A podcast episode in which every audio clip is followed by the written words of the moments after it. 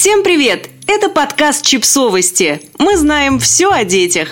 Рубрика «Личные истории». Цифровой яд.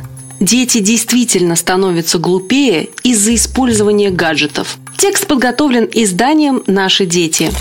Мишель де Мурже, директор Национального института здоровья и медицинских исследований во Франции, основываясь на серьезных исследованиях, предупреждает нас – чем больше денег вкладывают страны в технологии, связанные с образованием, тем ниже академические результаты учащихся. Чем больше времени тратят ученики на технологии, тем хуже их оценки. Он говорит об этом в своей книге «Фабрика цифровых кретинов». Инма Санчес, журналист испанской газеты «La Vanguardia», взяла у Мишеля интервью, в котором он отвечает на вопрос о том, какой вред наносят нашим детям цифровые технологии.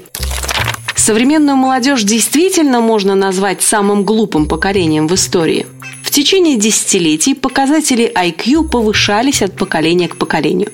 Это явление называют эффектом Флина. Теперь все изменилось?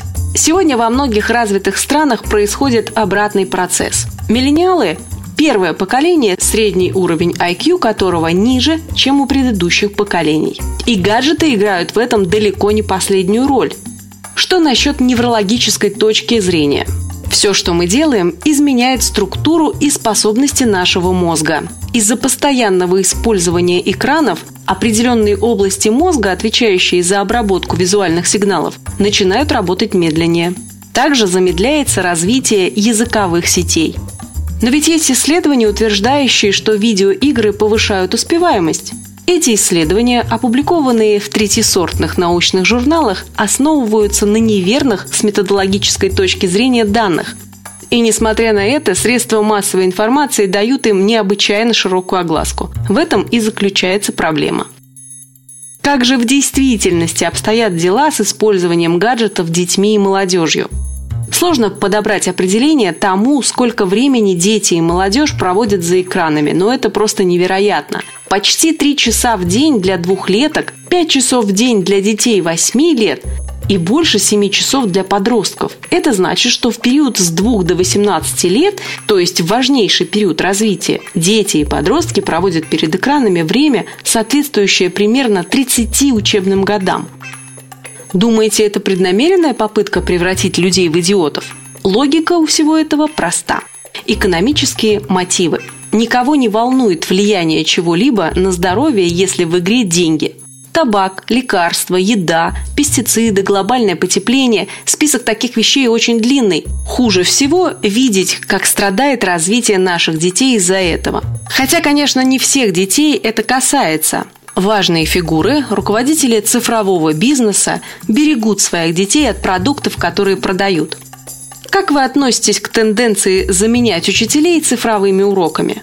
Обучающие программы лучше, чем ничего. Но они бесконечно проигрывают опытному учителю. Что же является лучшим для развития ребенка? Это однозначно не экраны, а люди и действия. Детям нужны слова, улыбки и объятия. Им нужно скучать, мечтать, играть, воображать, бегать, трогать, делать что-то с вещами. Нужно, чтобы им читали сказки. Им нужно смотреть на мир вокруг, взаимодействовать с ним. В сердце этих потребностей экран, словно ледяная струя, которая замораживает развитие. Какими станут дети цифровой эпохи, рожденные с гаджетами в руках, когда вырастут? Людьми со скудной речью, с отсутствием способности к концентрации – людьми с низким уровнем культуры. Им будет не хватать базовых инструментов мышления, они станут кастой, служащей Богу глупых развлечений и довольных судьбой. Что бы вы посоветовали родителям и учителям? Многое зависит от возраста. До 6 лет идеально совсем не использовать экраны. Чем раньше дети знакомятся с гаджетами, тем сильнее вред, который они могут нанести – После шести лет ребенок может провести полчаса в день перед экраном без видимого вреда, если взрослые будут следить за соблюдением режима и за тем, какой контент будет доступен ребенку.